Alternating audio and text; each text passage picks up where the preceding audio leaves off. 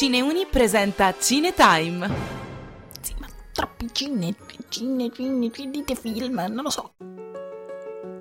Libera la mia vita dalla spada e salva l'unica vita mia dall'assalto del cane. Salmo 22, versetto 20. È un verso tratto dal libro dei Salmi a introdurci a questo nuovo podcast Made in Cineuni.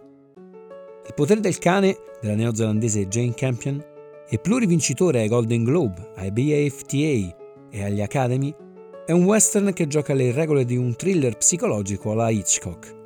Tratto dal romanzo omonimo di Thomas Savage, il film ne risulta una rilettura fortemente ispirata dai vissuti dell'autore e della stessa regista, come una sorta di omaggio. Montana, 1925. Phil e George Burbank sono fratelli ricchi pionieri di una famiglia che ha scalato la società grazie al mondo dei ranch e del commercio. Il primo, Benedict Cumberbatch, è radicato alle sue origini, pragmatico, dai modi spicci, insofferente alla personalità troppo sensibile del fratello, interpretato da Jesse Plemons.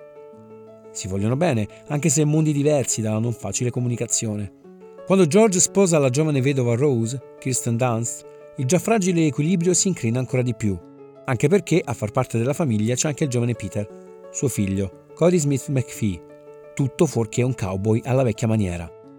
Cumberbatch ci offre scorci delle sue lotte interiori, trincerato e minacciato, pronto a difendere il suo microcosmo da una società in veloce cambiamento e che pare disprezzare il mondo dal quale è stata partorita, fatto di polvere, fatica, intimità con chi si è sporcato le mani e continua a farlo ogni giorno. E inconsapevolmente Rose e Peter portano questa lotta tra le mura di casa Burbank, divenendo così un bersaglio. Emblematico il tema della marcia di Radetzky, Rosa ha oggettive difficoltà ad impararlo al pianoforte, pur adattandolo alle sue capacità. Sente che al piano superiore Phil la sta eseguendo in tutta risposta col banjo. Una composizione che celebra l'entrata trionfale in una terra nemica.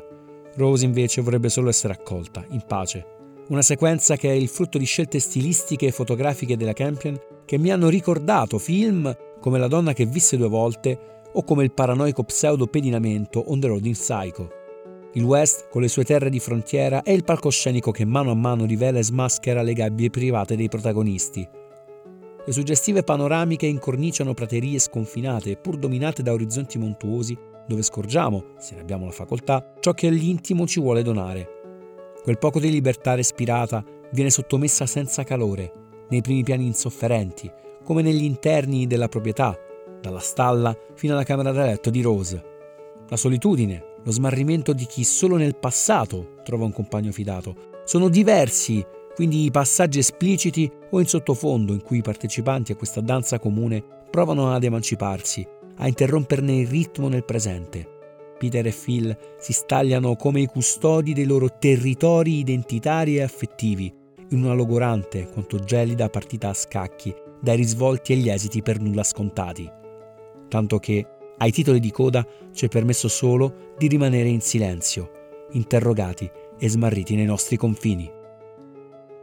Qui è Guglielmo Ercole De Simone, per Cineuni, Roma. Passo e chiudo.